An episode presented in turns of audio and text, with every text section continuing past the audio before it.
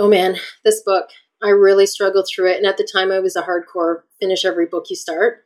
And then after that, I stopped. I was like, I don't have to push through books anymore.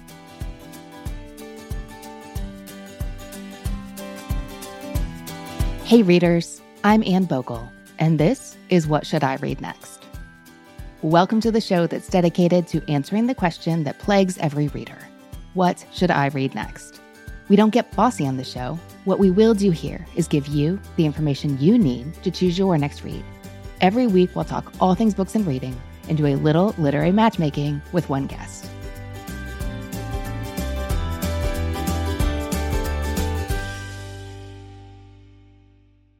Readers, on this show, we take an individualized approach to the reading life, really respecting the fact that we come to reading for different reasons and we enjoy lots of different kinds of books, and that's a great thing but it can make gifting hard unless you are gifting a reading journal, which can be a perfect gift for readers of all stripes. And we have two in our shop and out on bookshelves everywhere that may be perfect for the readers in your life. Those are the My Reading Life book journal for adults, which has space to record 100 books, space to record a lengthy TBR, and also hundreds of book recommendations for every reader. We also have the My Reading Adventures book journal for kids, targeted for those ages 8 to 12, but some adults adults like to use it because they like the lighthearted emoji reading scale. Whether you're setting yourself up for 2024 or looking for a gift for a dear reading friend, or these also make lovely gifts for those loose connections, like your kid's teacher, the one coworker you talk books with, your neighbor, you know what I mean. So order your copy of one or both journals wherever you like to buy your books, or you can order signed and even personalized copies from our shop. That's at modernmrsdarcy.com slash shop. This is a great way to tangibly support my work and the show. So thank you for that. Again, you can order at modernmrsdarcy.com slash shop or get your copies wherever you like to buy your books.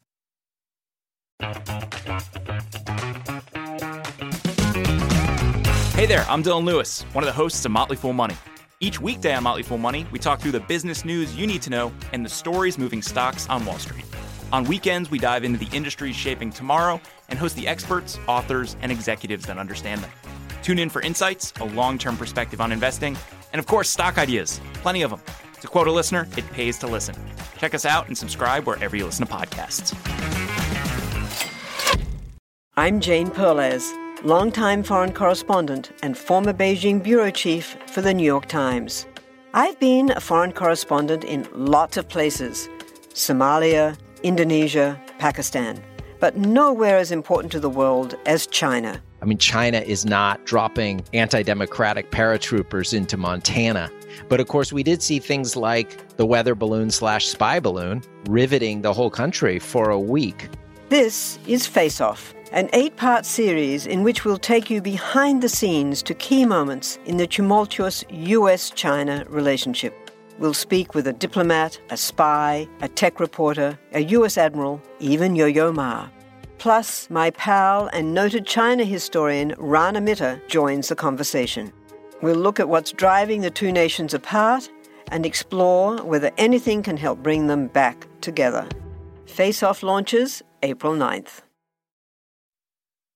Today, I feel like we're doing multiple kinds of literary matchmaking. We are welcoming Vancouver reader Dana Prescott to the show. Dana told us via our guest submission form that she and her husband are taking 10 weeks to travel to Australia and Southeast Asia next spring. And she's seeking books that represent those countries well and fall within her interests, so she can learn about those countries in a unique way before going. Of course, we got so excited about Dana's project here at What Should I Read Next HQ because one, that sounds amazing. And two, you may have heard me mention before that we have a team member who can connect to Dana's project in a way that readers I can only dream of. Our media production specialist, Holly Wielkoszewski, has spent the last six months traveling through the very same countries Dana's making her big plans for. And of course, she's been reading about those countries before, during, and after her travels. Holly is joining me today as guest recommender extraordinaire. Holly, yes, I think that's the official title. I'm so excited to find out what books Dana is going to load her pre travel to be read list with after we bombard her with recommendations today. Let's get to it. Dana, Holly, welcome to the show. Thanks, Anne. Happy to be here. Oh, I'm so excited to talk today. We are going to jump right in. Dana, tell us a little bit about yourself. We want to give the reader a glimpse of who you are. Yeah, I was uh, born in Ontario in Canada, and I was raised on a tree farm, a really large one. And um, a large part of what we did was Christmas trees. So Christmas was a really big part of my growing up. We sold U cut trees in a huge field with 100 campfire pits, candle making, cedar mazes, a big family event every year, really fun. But I decided to start a little adventure and I moved to Vancouver 15 years ago. I drove across the country by myself to try something new and I haven't left. I told my mother it would be one year and it's, like I said, it's been 15. So it's been a long time. Uh, and the reason I came here was because uh, the weather was good. I could run all year round. I had never been here before. I just did this on a whim. And um, I basically learned that I traded snow for rain in the running.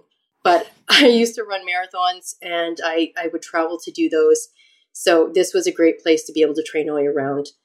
Um, I'm currently a project manager for Covenant House, Vancouver. There's locations for Covenant House all over North America, Central America, and it's a homeless shelter for youth 16 to 24.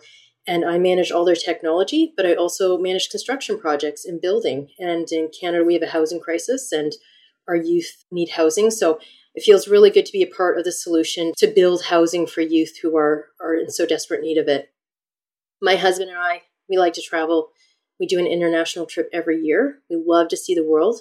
And there's so much to see. We thought after COVID, we've got to do a bigger trip and catch up on all the travel that we couldn't do during COVID. So that is our plans for next year.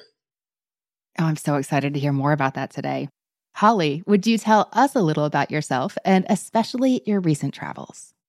Absolutely. So, as you mentioned, I'm the media production specialist here. I've been working on the podcast now for about two years, a little over that, I think, uh, which has been so much fun.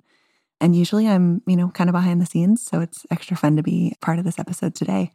But let's see, since February of this year, my husband and I have been on the road full time living the digital nomad life. And we've been in Asia since March and in Southeast Asia and Australia since uh, May, I think, May, end of May, early June. Dates get a little fuzzy when you travel this much. but it's been just such a treat, something we've really dreamed of for years to have this chance to live this lifestyle and work on the road and, and see all these places. Dana, you and I definitely share that travel passion. So you know, probably the only disadvantage is it's hard to bring your library with you and all of your books along when you're traveling like this. So I've had to find some creative solutions around that, but it's been great.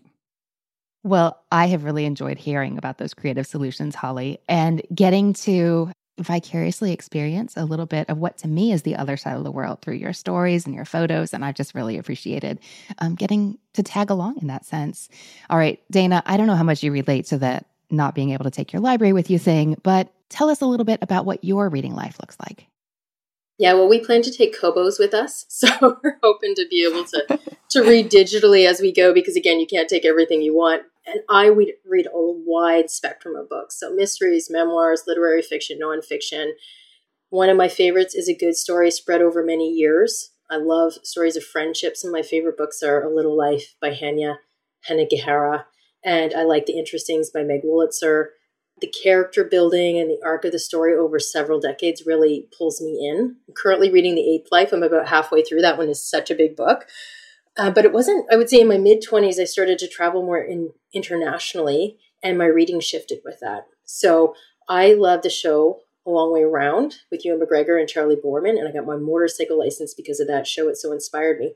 But they also wrote diaries about those trips. And I read those books in my early 20s and they got me hooked. And I loved hearing about their adventures um, as they wrote them, as they did these trips. And then it kind of moved me into reading Bill Bryson and his writing about his trips. And his Australian one, I've read multiple times. That's such a great one. Mm-hmm. I've also read A Walk in the Woods several times. That's one of my favorites. And it was probably one of the first audiobooks I ever listened to when I was driving across the country from Ontario out to British Columbia on my own. I listened to that in audio and it was yeah, this was 2009. It felt really early for audiobooks for me to, to listen to that in my car, and it was really fun. I like to do 10 things, new things a year, and I like to incorporate books into my adventures. So last year, I cooked through a whole cookbook for the first time. It was a Beekman 1802 heirloom cookbook, and the cookbook is broken into different seasons, so it was really easy to stay on track. So that was really fun to do books in a different way last year. And then we also, as we're going to talk about with traveling today, my husband and I last year we went to Spain. We went to New York at Christmas, and we probably walked past each other because I think you were there at Christmas last year too. I'm so sorry I didn't say hi. yeah. I saw a photo and I was like, we were there. and we went to Spain last summer. I didn't know I should have been asking you for my Spain Rex. yeah. Yeah, it was really great. Um, so, one of the things before we went is I like to read maybe like a food book or a personal memoir or something about the history of a place, just something that gives me into that space. So, for Spain, I read Matt Goulding's Grape Olive Pig.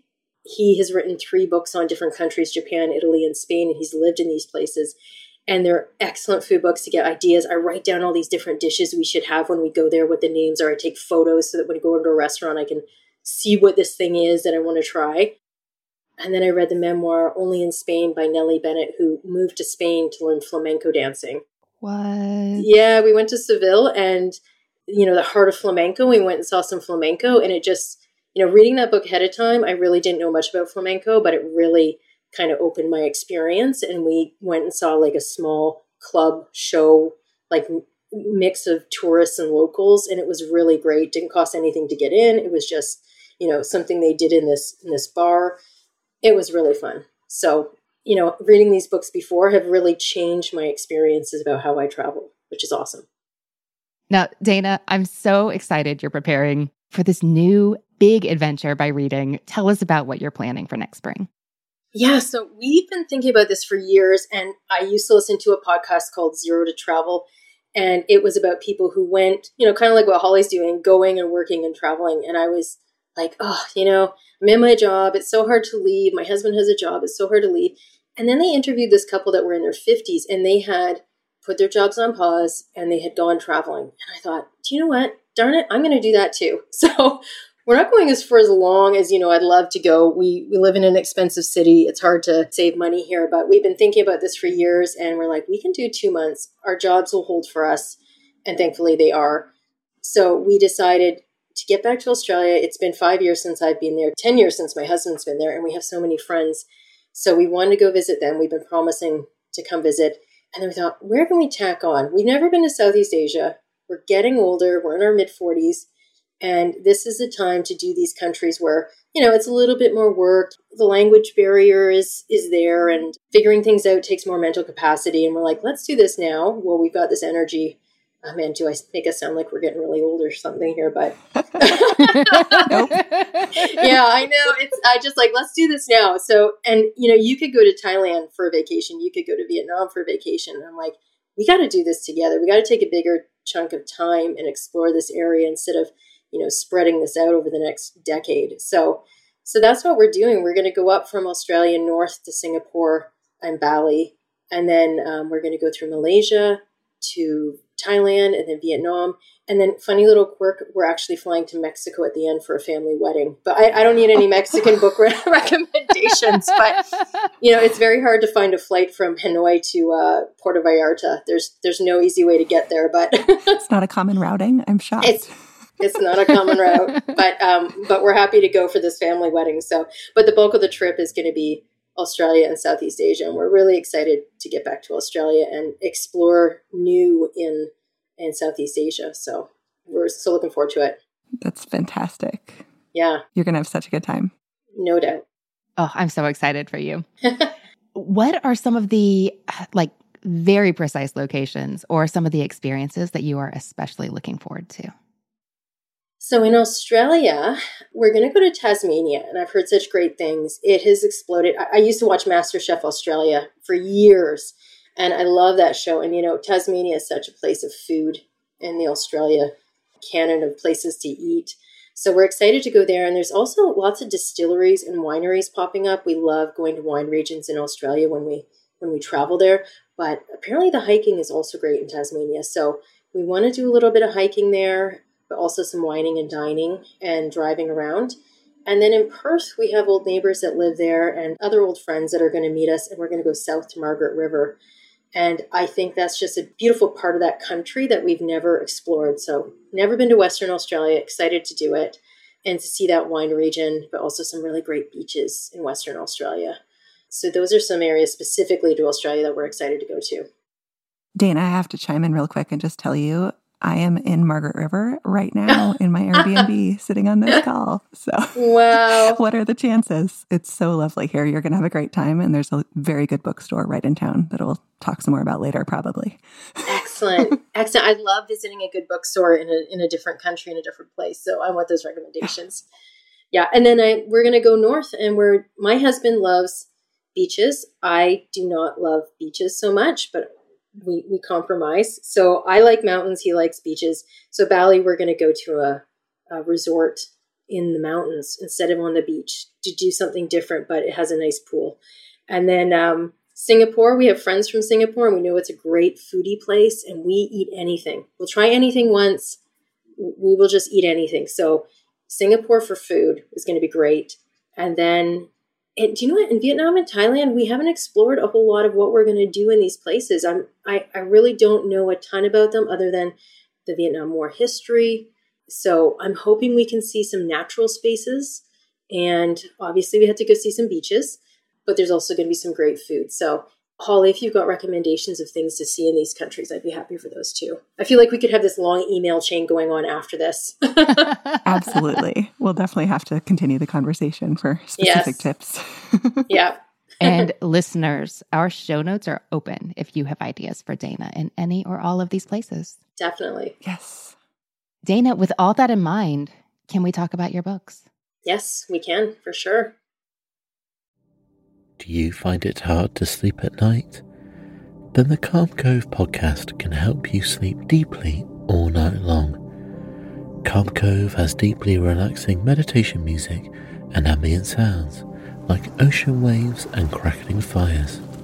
All of our episodes are designed to help you relax and to fall asleep fast. Calm Cove is brought to you by the team behind Sleep Cove the sleep podcast that consists of spoken word hypnosis, meditation, and stories. So if you want to listen to a beautiful soundscape tonight, search for Calm Cove on Apple Podcasts or Spotify and see how we're helping millions of people relax and go to sleep every night.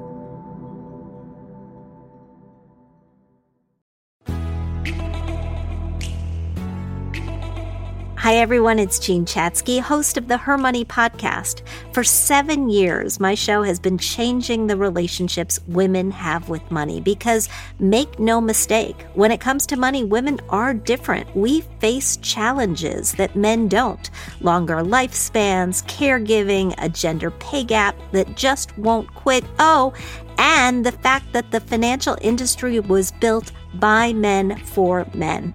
We need information specifically for us presented without jargon in a judgment free zone. And that's what the Her Money podcast is all about. Every week, we talk about earning more, spending smart, investing to build the life you want, and protecting yourself from disaster. Subscribe to Her Money with Jean Chatzky wherever you get your podcasts, because when you own your money, you own your life. Well, you know how this works. You're going to tell us three books you love and one book you don't. And we will talk about what you may enjoy reading, country specific, for your upcoming travels. Dana, what's the first book you love? The first book I loved is Ohio by Stephen Markley. This is a really tough book, and I, I do really like reading about tough topics because you know, I work with a population of youth that are that are not stably housed.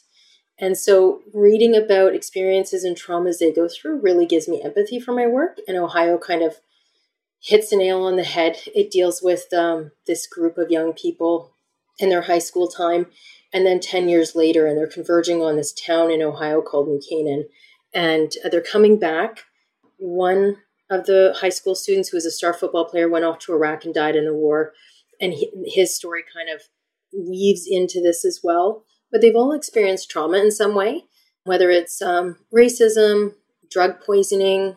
There's just a lot of things going on, and there's a lot of sadness in the book, but there's some hope. And at the end of the book, it culminates in this kind of violent event that corrects things. So, not only was the story really fascinating, but Stephen Markley, who's kind of like a lesser known author, but he's an amazing writer If it wasn't a library book, I would have highlighted most of the book, but I couldn't do that.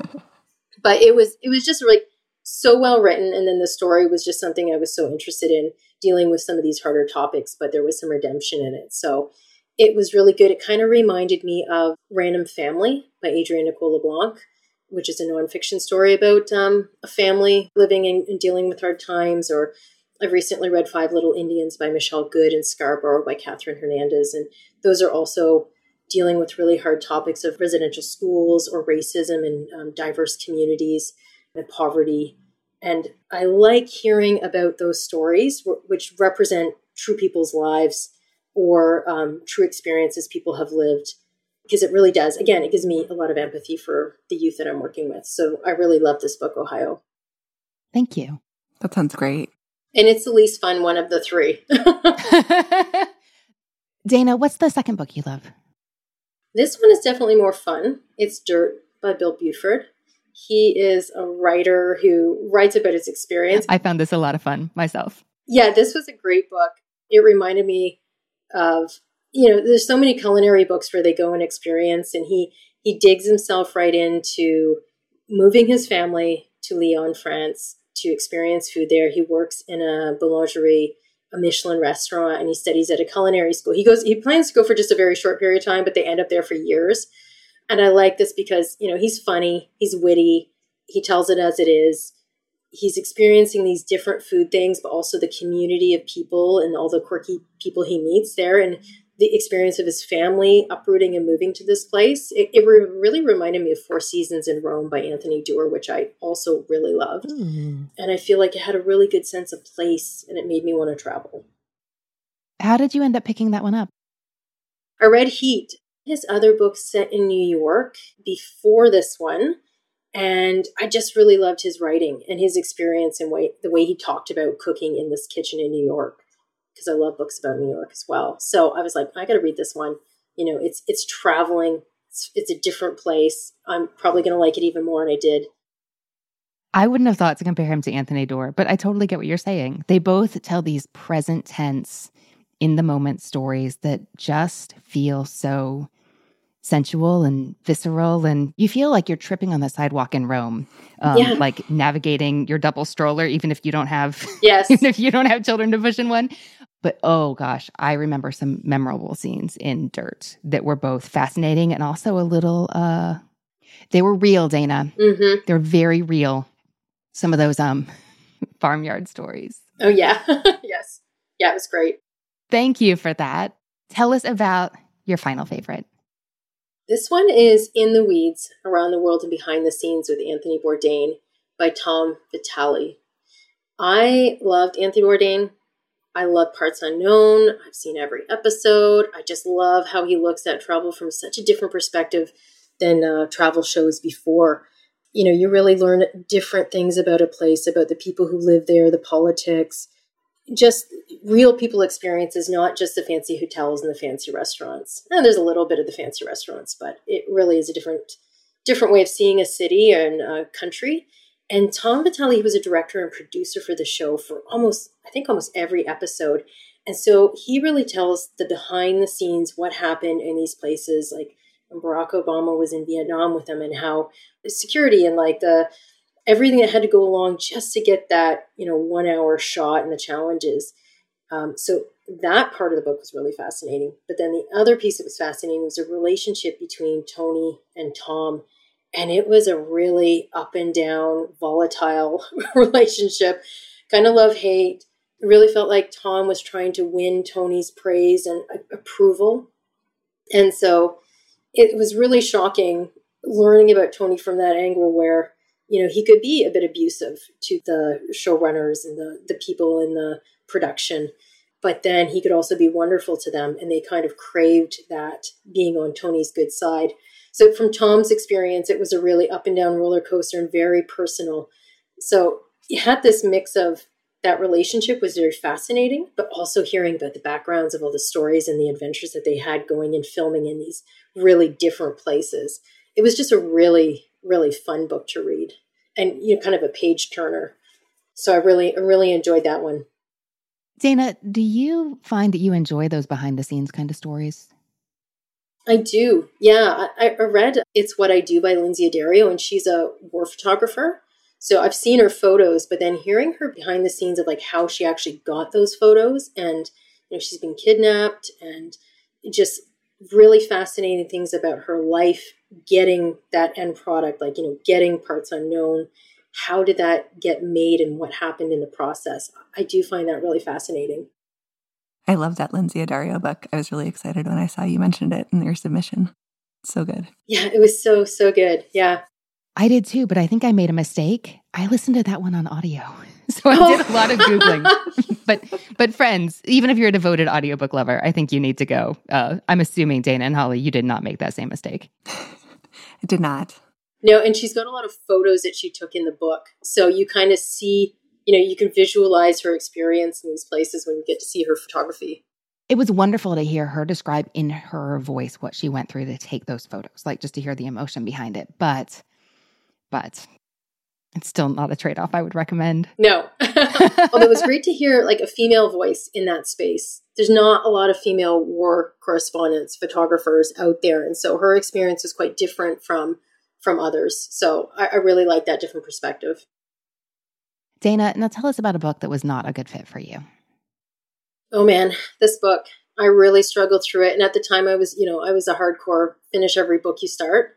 And then after that, I stopped. I was like, I don't have to push through books anymore. I don't have to do it. And I think this this book was the one that kind of set me off. It's The Discomfort of Evening by Marika Lucas Rijneveld. This book is about a 10 year old girl named Jazz. She's living on a dairy farm in the Netherlands. And at the start of the book, her older brother dies. And the book explores how her family basically breaks down and her mental health just sinks. Her parents stop caring for the remaining kids. The kids are kind of left on their own. The brother becomes physically abusive of his siblings. And this girl just becomes a shell of herself. And so this book is so sad and depressing. and there's there's really no hope in this book. And every page I was just like, oh, it was so heavy, so heavy. And normally I can push through some things, but there was just like no hope in this book. And I found that so, so tough to read. I, I can't believe I actually got to the end of it, but I think it had won some awards and it was, you know, kind of in a different setting that I hadn't read before. So I pushed through, but I will never, ever pick this book up again. I think sometimes it takes the one book or the one experience yes. that does make us see like, oh, maybe there's a reason. Yeah, I was I was going to guess that it was the Booker win that led you to this book. Yeah, I think it was because it had won an award and I thought, okay, this is different. You know, the Netherlands, it's book and translation, you know, so I was excited to kind of get into something different. And man, it was a tough one. It was so tough. Okay. That's that's good to keep in mind as we look to load up your travel TBR. Dana, is there anything you would like Holly and I to know as we think about good books for you for this trip? Because you do have lots of options of titles that take place in these countries or written by authors who live in these countries that contain visits to these countries. Is there anything you'd like to add about the kinds of titles that you especially enjoy or would especially appreciate reading as you prepare for your trip? Oh, yeah, this is tricky because I like a book about, uh, you know, it could be a fictional book about people that live in the place. And like Vietnam, I've read several Vietnam War stories from an American perspective, but I haven't read a book about a Vietnamese person's perspective, not just of the war, but just of anything in Vietnam. So I'm curious about that. But I do like travel books where someone who is more similar to me goes and experiences a place because then it kind of gives me an idea of what I might be looking for when I'm there. So it kind of goes both ways. I'm, I'm very open to to learning. But I guess a strong sense of place is an important piece, not where they dip into this place for, you know, a chapter or two in the book, but most of it's set somewhere else. Mm-hmm. Yeah, I'm very open. I'm very open because I my really my reading is all over the place. Like I love memoirs, so it could be a memoir of a person who is from that country and lives in that country and their time there. I read a book about Mexico City from an author and a journalist who lived in Mexico City, and it just gave me so many interesting things about the facts and the history of Mexico City. And it wasn't necessarily completely his life from start to finish and his total experiences, but you know, he talked about his experiences of the things that are common to that that city. Um, so it was really interesting to read his take on that as a journalist. All right, let's talk about the books you want to read before your trip. We thought it would be helpful to take these country by country. Dana, what are your country priorities? Well, we're going to be spending a good chunk of time in Australia. Um, I have read other books there, but I love Australia, so I think it's really fun to read about. Thailand and Vietnam, because I've I don't know a lot about those places other than their food culture. And Singapore is interesting because I haven't read anything about Singapore. I know there's a lot of books about Singapore, so I would be curious to get to know that city a little bit more through books. That sounds great. I'm really excited. Let Mysteries at Midnight be your destination for detective whodunits and captivating mystery stories. You'll hear classic stories like Sherlock Holmes, Agatha Christie's Poirot, and short tales from H.G. Wells, Charles Dickens, Edgar Allan Poe, and others. I'm Christopher, and I read these classic stories in the soothing style of a bedtime story, so you can listen to them in bed when you drift off to sleep. I also host the number one sleep podcast in the world called Sleep Cove, where millions drift off to meditations, hypnosis, and bedtime stories. We soon realized that listeners wanted to hear our mystery stories all in one place. So we created Mysteries at Midnight, where you can listen to all new tales every week. Search for Mysteries at Midnight on Apple Podcasts, Spotify, or your favorite podcast app, and follow and subscribe so you don't miss out on new episodes. So why don't you pick a story now? And can you guess the twist? At a time when change is constant and we are pulled in far too many directions, we need a way to stay present to life and to increase our ability to remain calm, think clearly, and maintain our well being. Many studies indicate mindfulness improves our mental, emotional, and physical health. On a mindful moment with Teresa McKee, you can learn how to practice mindfulness and enjoy its many benefits. Tune in for guided meditations and to hear tips and advice from some of the most respected experts in the fields of mental health and mindfulness. The world truly can be a better place. It all starts with a mindful moment. Dana, I've not been to this part of the world. I would love to go. And I thought, I have I have books to offer. I've read a lot of travel places as Yeah. a reader, but then I saw the list of books that Holly had to recommend. I'm going to leave today's recommendations to Holly, but I do have to put in a word for an Anthony Bourdain travel guide published posthumously if it's not on your radar. It just came out in 2021. It's with his co author, Laurie Woolever. They work together forever, longtime collaborators. And it is a true travel guide that goes country by country throughout the world, sharing. I mean, you, you know, you're like, you're a big fan of Tony. You know the Yes. things he's into. I know which book you're going to suggest. Wonderful. Listeners, if, if you're intrigued, it's called World Travel, an Irreverent Guide. And Lori tells the story of how this came to be and said that the two met about this project just once. And she tells his vision for it in that meeting they had together in the book's opening, which is so heartfelt and kind. But even though this is a travel guide, even if you're not planning on going anywhere, it's just a transporting reading experience. It has his stories, his travel tips, their colorful essays peppered throughout from his friends and colleagues.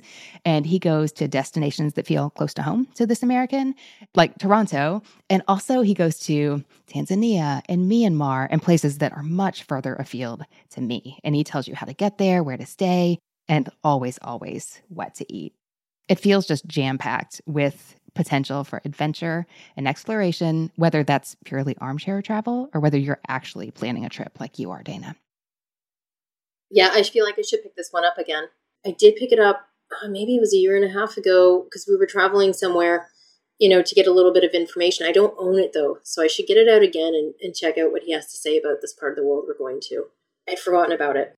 It's funny how when you have actual travel plans on the calendar, you read those books set in a place with new eyes. Yes, absolutely.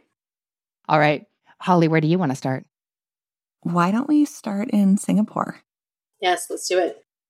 Quick thing I tried to select for books that are available through US publishers, either digitally on audio or in print. There are a couple titles I'm going to mention a little bit later that are not yet released in the US, but are available in Australia. So they, those might be a few that you pencil in once you get to that leg of your journey. But I did try to kind of keep that in mind because I know that that's been one of the challenges sometimes of books that are released in different schedules or are not available in different formats. So I think all the ones we're going to talk about today should be available to you. But let's start with Singapore. I want to tell you first about a mystery series by Ovidia Yu. This is the Auntie Lee mystery series. Have you heard of this? No, I haven't. Okay, so this is a in the cozy mystery environment. Um, Ovidia Yu actually has two different mystery series that are both set in Singapore. Auntie Lee's mystery series, I believe, is up to three books, and then there's also a Crown Colony series. The first one in the Auntie Lee series is called Auntie Lee's Delights. It was published in 2013, and it is just so much fun. um, the descriptions of food alone in this make it an excellent mm. armchair travel read, and I know that's something that you really like. So basically, this follows Auntie Lee. She is a recent widow, and basically, rather than Retiring to a leisurely life of shopping and playing mahjong, she ends up becoming embroiled in this murder as an amateur sleuth. And she's kind of has this reputation of being a busybody and at the same time is in charge of one of the most popular food joints in the city. So it's just, it brings a lot of things together. I know you said you liked mysteries. Mm-hmm. The food element is great. The sense of place of Singapore is a lot of fun. And it's just a really fun read that I think you could breeze through pretty quickly. And if you like it, there's two more in that series. The other series that she wrote is the Crown Colony series that features a teenage sleuth and it's set in the 1930s. So there's more there if you like what she's doing with these Singaporean murder mysteries. Yeah, I like the food references. Excellent. yeah, I like a mystery, so this could be interesting. Perfect. So I know the other thing that you talked about is really enjoying family stories and stories that are over extended periods of time or maybe follow across generations. So I actually have two titles that fit that bill for you today. The first one is Inheritance by Balli Kaur Jaswal.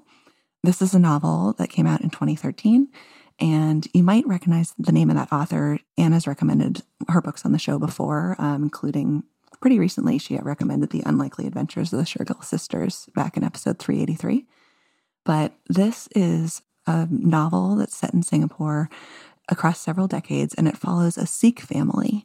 Uh, one of the things that's great about Singapore is it's this cultural melting pot with a huge Chinese population, Indian population, Malay population, other expat populations from all over the world. That's what gives it this culinary magic that you're going to get to experience. So, this novel follows a Sikh family across a few decades as the city of Singapore transforms around them. This is really as much a novel about mental illness, family relationships, sexual identity as it is about Singapore. But I just felt that the, the city was really infused into the pages, and it really evoked a sense of what Singapore must have been like before it became this shiny, sparkling megacity that it is today, and approached that reality on the page. So that's another one I can definitely endorse. Yeah, sounds really good. And then I have one more that I'm just going to mention in passing because I have not read it yet. I haven't been able to get my hands on it. This came out just in March 2023. It's called The Great Reclamation by Rachel Heng. And it's described by the publisher as a love story and a powerful coming of age that reckons with the legacy of British colonialism, World War II Japanese occupation, and the pursuit of modernity. So that might be another one to check out. That's what I have for you for Singapore. I could keep going, but I won't. There's a lot out there. I didn't know about that Balli Kaur Jaswal book set mm-hmm. in Singapore. And also, I love discovering not only are there new authors with connections to the country that I'm discovering for the first time, but we do have to mention that Crazy Rich Asians by Kevin Kwan yes. is set in Singapore. Yeah. And yeah. readers, if you've seen the movie, you have seen some of the iconic sites like the Marina Bay Sands famous resort, that the three towers that's really prominent in the Singapore skyline. Oh, now I want to watch that movie again. And I'm not even going on your trip, Dana. That's true. I should watch that again before we go. It was a it was a really funny movie. I mean, it was also the rich life that we probably won't experience that while we're there, but uh, we we could see some of the same sights. I think you can stay at the Marina Bay Sands Hotel if you want to pay about seven hundred to eight hundred dollars a night, but that's yeah. not in my travel budget. no, but you can go to that amazing food market. Yes, yes, the food market for sure. And maybe I think I don't know if you can just go up to the top of that hotel and see the infinity pool. It has a pool at the top, right? They have like day passes for the pool Yeah. and stuff too that you can purchase. And I didn't go up, but you probably could go poke your head around and take a look. Yeah, just for the view at least. Mm-hmm. Those sound amazing. Thank you, Holly. Let's move on to Vietnam. Absolutely. So, Vietnam, Dana, Vietnam is the only country that you're going to that I haven't yet been to. So, I am just as excited as you are to do more reading about this country. And we're hoping to get there maybe sometime next year. We'll see. But I have a couple books here for you. The first one is a little bit older, it's from 1999. It's called Catfish and Mandala, a two wheeled voyage through the landscape and memory of Vietnam. And it's by Andrew Pham. Have you heard of this? No, I haven't. Okay, wonderful. So this is a memoir. Um, it follows a Vietnamese American, Andrew, and it goes through two timelines. It follows his family's harrowing escape from Vietnam around the time of the war. And then several decades later, it follows him as he returns on this lengthy bike ride, much of which is across the length of the country of Vietnam. And as he's riding, he's kind of reckoning with questions of his identity, his culture, who he is as this, you know, person of two cultures. What does it mean that he had the opportunity and the education in the US, but now he's back in Vietnam? And he's just grappling with all of these all of these questions of his own identity and along the way you know he's moving at the pace of a bicycle across the landscape of a changing changing vietnam at a time you know when things are changing very quickly in this country. So this captured a perspective that i really enjoyed. It really rings true to me. I think it would check a lot of your boxes as far as you know the memoir the travel the kind of merging of both an insider but also an outsider perspective on the country and if this is something that you enjoy he also has a follow-up that is looking at his father's experience through the tumultuous 20th century from the french occupation to world war ii and then the vietnam war and that one is called the eaves of heaven a life in three wars so I think those are two for you that would work really well on that memoir side for Vietnam. How do those sound? Yeah, that sounds great. That first one was Catfish and Mandala. Yes, Catfish and Mandala by Andrew Pham. And we'll put all these links in the show notes too. Great. Yeah, it kind of feels like it uh, hits a lot of the points that I'm looking for. So that that really intrigues me. Absolutely. And then I've got one more just side. Uh, again, I very hard to keep myself to just a couple here. I also have not read this one yet, but it's high on my list. It's called The Mountains Sing. It's by Nguyen Phan Que Mai. And it's described as the epic sweep of Min Jin Lee's Pachinko or Yaa Gyasi's Homecoming and the lyrical beauty of Vaddey Ratner's In the Shadow of the Banyan. The Mountain Sing tells of an enveloping, multi generational tale of the Tran family set against the backdrop of the Vietnam War. It is celebrated Vietnamese poet Nguyen Phan Que Mai's first novel in English. So that's one that's high on my list before we get to Vietnam, and I think you might like it too. Yeah, because I like I said, I've read a lot of books from the American perspective, American soldiers. So I think it would be really interesting to flip it and see the other perspective, which I, Mhm. I've missed out on that. So that sounds great. Fantastic.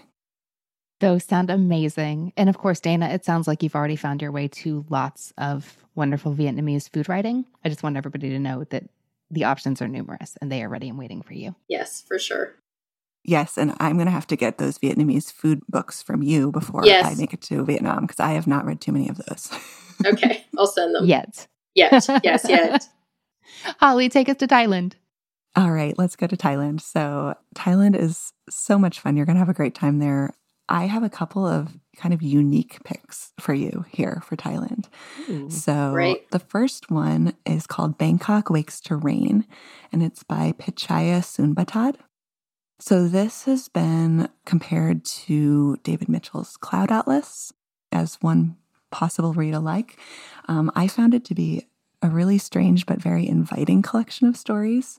It follows various characters across generations, but they all have a common thread is a connection to the single building in Bangkok. It was a house at one point and then it became condominiums. So they all have some connection to this building and they're all living different lives, facing different challenges. When I first learned of this book, an online review described it as, and this is a quote, a love letter to a vivid, loud, magical, sprawling protagonist, Bangkok. And when I read that, I was like, oh, I have to read this book. Mm-hmm. so it's not a linear story. It can feel a little bit disorienting at first, but I just felt totally immersed in the world of Bangkok. And just as with so many recent works that I think we're seeing more and more, it does grapple with climate change and weather and how that is now, you know, playing a role in Bangkok in a way that it hasn't in the past. So this is a kind of a sleeper hit for me, but I think it might be a really good hit for you. Yeah, you know, I get this idea of Bangkok as being this like, you know, not the place where every tourist like is dying to get to. There's Chiang Mai, and there's Phuket, and you know, mm-hmm. those are the places that get talked about a lot. So my perception of Bangkok is not rosy and like the place that you have to get to. So I'm curious to, you know, Bangkok as a character almost in the book. Um, that mm-hmm. sounds like a really good way to maybe change my perspective on it. Um, so I like that. Awesome. I hope you enjoy it. Okay, so the next one that I'm going to talk about is called The Blind Earthworm in the Labyrinth. This is by Veeraporn Nitiprapha and it's translated by Kong Rithdee. So, fun fact I actually heard about this book originally from the Strong Sense of Place podcast with Mel and Dave, who have been on the show a couple times before. And I read it after they had recommended it. And so now I'm excited to pass it along to you. This was a bestseller in Thailand. Um, the author she won the Southeast Asian Writers Award. She's actually the only female writer that's won that award twice, the first time she won it for this book. And this is a work of art. It's both a book to read, but also I cannot fathom the talent that came into translating this book. So, this story it follows Charia and her sister as they grow up in a riverside town that's near Bangkok. Early on, their mother discovers her uh, Charia's father is having an affair with a traditional Thai dancer. This just sets the stage for all sorts of family drama and disappointment. Uh, Charia and her sister develop this troubled relationship with an orphan boy. It's been compared to a Thai soap opera, both in terms of plot and the writing style. This writing is just lush. I'd even say sensual in parts. It brings in mythology and flowers and fabrics and tastes. And there's a lot going on in this book. um, it's definitely different but highly recommended. And I think it brings such a unique perspective on Thailand from a Thai author. So, how does that sound to you? Yeah, that sounds great. I love hearing voices from the, the places we travel. And that, I mean, just the title alone of that book sounds intriguing. Yes. Yes. I, I love it. I yeah. Love it captures the attention. So yeah, for sure. So those are my top picks for you for Thailand, and I'll put a link in the show notes as well. But if you do get to Chiang Mai, I had the chance to do a Thai cooking class there that was wonderful. I think you might really enjoy that. There's a bunch of them, but this one I thought was quite good. Ah, wonderful. Little detour. That sounds amazing. Are we ready to move to Australia? I think we're all excited to move to Australia. Yeah.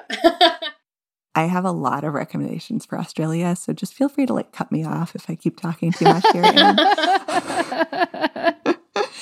so, first of all, two bookstores that I'm going to shout out for you. First of all, when you're in Perth, you want to go to Stephen's bookstore. I was in there about a week ago, and the owner is there and works at the store and is just this delightful man and loaded me up. I asked for local reading recommendations, and he just loaded me up with a stack. And it's a genre store, so it's not everything, but they have a really great mystery collection as well as some fantasy and other speculative fiction. So for the great. mystery selection, I would definitely go there. And then, as I mentioned, I'm in Margaret River right now, and Margaret River Books is a block from our Airbnb and is just the cutest bookstore full of local tables. So definitely add that to your list. Wonderful. Holly, is that a happy coincidence or totally how you decided where to stay? oh, totally a factor in our decision. Put it that way. I love it. You've got to weigh like a couple different factors when you're choosing your Airbnb location, and mm-hmm. bookstore proximity is usually one of them. So, we're going to start with the author, Claire Coleman. So, when I was in Stephen's bookstore and asking around, the owner said, You can't get more local than Claire Coleman. Claire Coleman is a Noongar woman. She's originally from Perth. Her family have belonged to the south coast of Western Australia since long before history started being recorded. She is just a a really emerging Indigenous Australian voice, and she's written several books now. I've only finished one of her books, which is a speculative fiction title that I'm going to talk about briefly, but she also has a nonfiction book called Lies, Damned Lies, which talks about colonialism, past, present, and future. That might be a really interesting option for you. But mm-hmm. how do you feel about speculative fiction? I know it's not everyone's cup of tea. Is that something you're interested in? Sure. You know, if I haven't read much in that category or haven't read it, I'm just opening to find out what could be my new favorite thing. Okay. Excellent. So I love Coleman's work just because she is such a unique voice and she's so representative of at least this area of, you know, the history and the indigenous voice. So in Terra Nullius, she does not pull any punches when talking about colonial British treatment of Indigenous Australian communities. Definitely, this book does have content warnings, um, so something to keep in mind. It follows four main characters as they experience the uh, arrival of the British in the colonial system. But then, about halfway through, this twist happens that turns the entire conversation on colonization on its head. And I don't want to say much more about it because I don't want to spoil the story. But it follows uh, Jackie, who is uh, an indigenous native who has escaped from captivity. It follows this woman who is a nun in charge of a mission school for basically uh, school to turn Indigenous Australian children into slaves. And she is just the worst character. She's just this black hearted person. But it also follows a British trooper who's defected and is joined up with this Aboriginal community and is like building relationships with them. And then also a young woman who is one in one of the remaining free communities in the outback. So the setting is huge. You feel like you are there in the heat, in the desert. And there's a crazy twist and it's a fascinating conversation i think for our time as well of how we're interrogating questions like colonialism and history and racism and all of that. So if you like coleman she's a great writer. She's got more to do but terra nullius is the title of that book by claire coleman.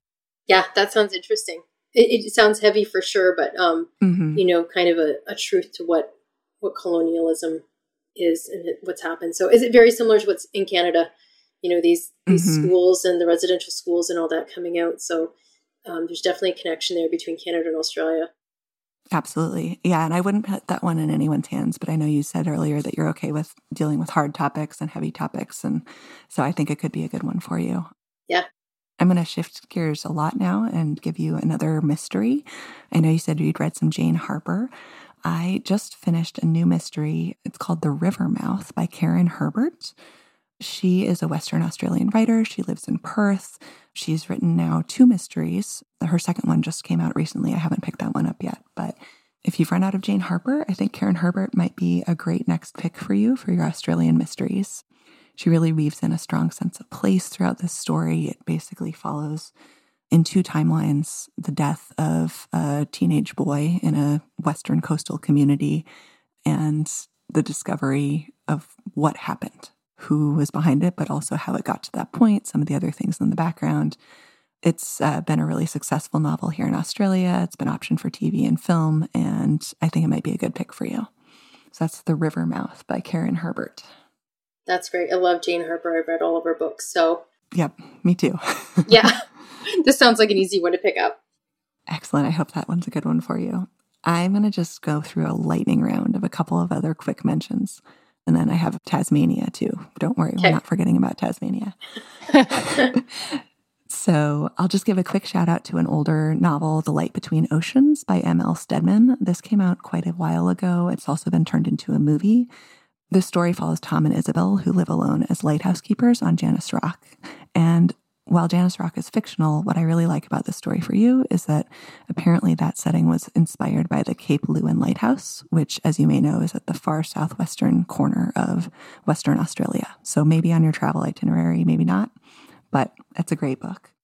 Yes, I've read that one. It was very good. Perfect. So you know that one. And then the last author I just want to bring your attention to is a, a man called Tim Winton. He's from Perth. He's written, oh, numbers of books, probably 18 to 20 novels. And his book, Cloud Street, is generally considered, depending on who you ask, to be one of the greatest works of Australian literature. It's a sprawling epic. It follows two families as they move through various uh, challenges and leave the country for the bright lights of Perth. I'll admit I have not read this yet myself, but I've seen his name and his books in every single bookstore I've been to here. So Tim Winton might be someone to put on your list. Yeah, I haven't heard of him. That sounds great. Wonderful. So my first pick for Tasmania is Question Seven by Richard Flanagan. You might know his name from The Narrow Road to the Deep North. This is his new memoir. It does not release until next summer in the US, but it's out now in Australia, and I literally just bought it today at the Margaret River Bookshop. Um, I found out about this also because of the Hobart Bookshop that I follow on Instagram, and they describe this as the Booker Prize winning author returns with a deeply personal book that blends history, biography, and autofiction in a hypnotizing tribute to Tasmania and to his parents. So that is one that I cannot wait to dive into. That's question seven by Richard Flanagan. That sounds really good. And I love how you have the jump on us in Australia. I know. Yeah, you do. It's kind of exciting. so the next one is called Welcome to Nowhere River by Meg Bignell. This one is not available as an ebook right now, so it is on my list to find it in an Australian bookstore. So just so you know that I believe you can get it in paperback in the US, but it's not currently available digitally. This one I'm mostly just fascinated by the author, Meg Bignell. She lives on a dairy farm in Tasmania, and this novel is set in a fictional Tasmanian town. It is described as the publisher as a heartwarming and humor filled journey into an Australian small town where hidden secrets unravel and community spirit triumphs in the most unexpected ways. She just sounds like a sweet little read of a book that kind of takes you into the countryside of Tasmania, and I'm excited to read it. So that's one that I think you might enjoy. Yeah, great. And I have one more. I know. Trying to keep myself to a limit, but this is On a Bright Hillside in Paradise by Annette Higgs. This is also a new one. This was the winner of the 2022 Penguin Literary Prize. And this tells a story of a family of convict descendants on Tasmania on a farm in a place called Paradise. This is from the publisher's description. It says they lead hardscrabble lives.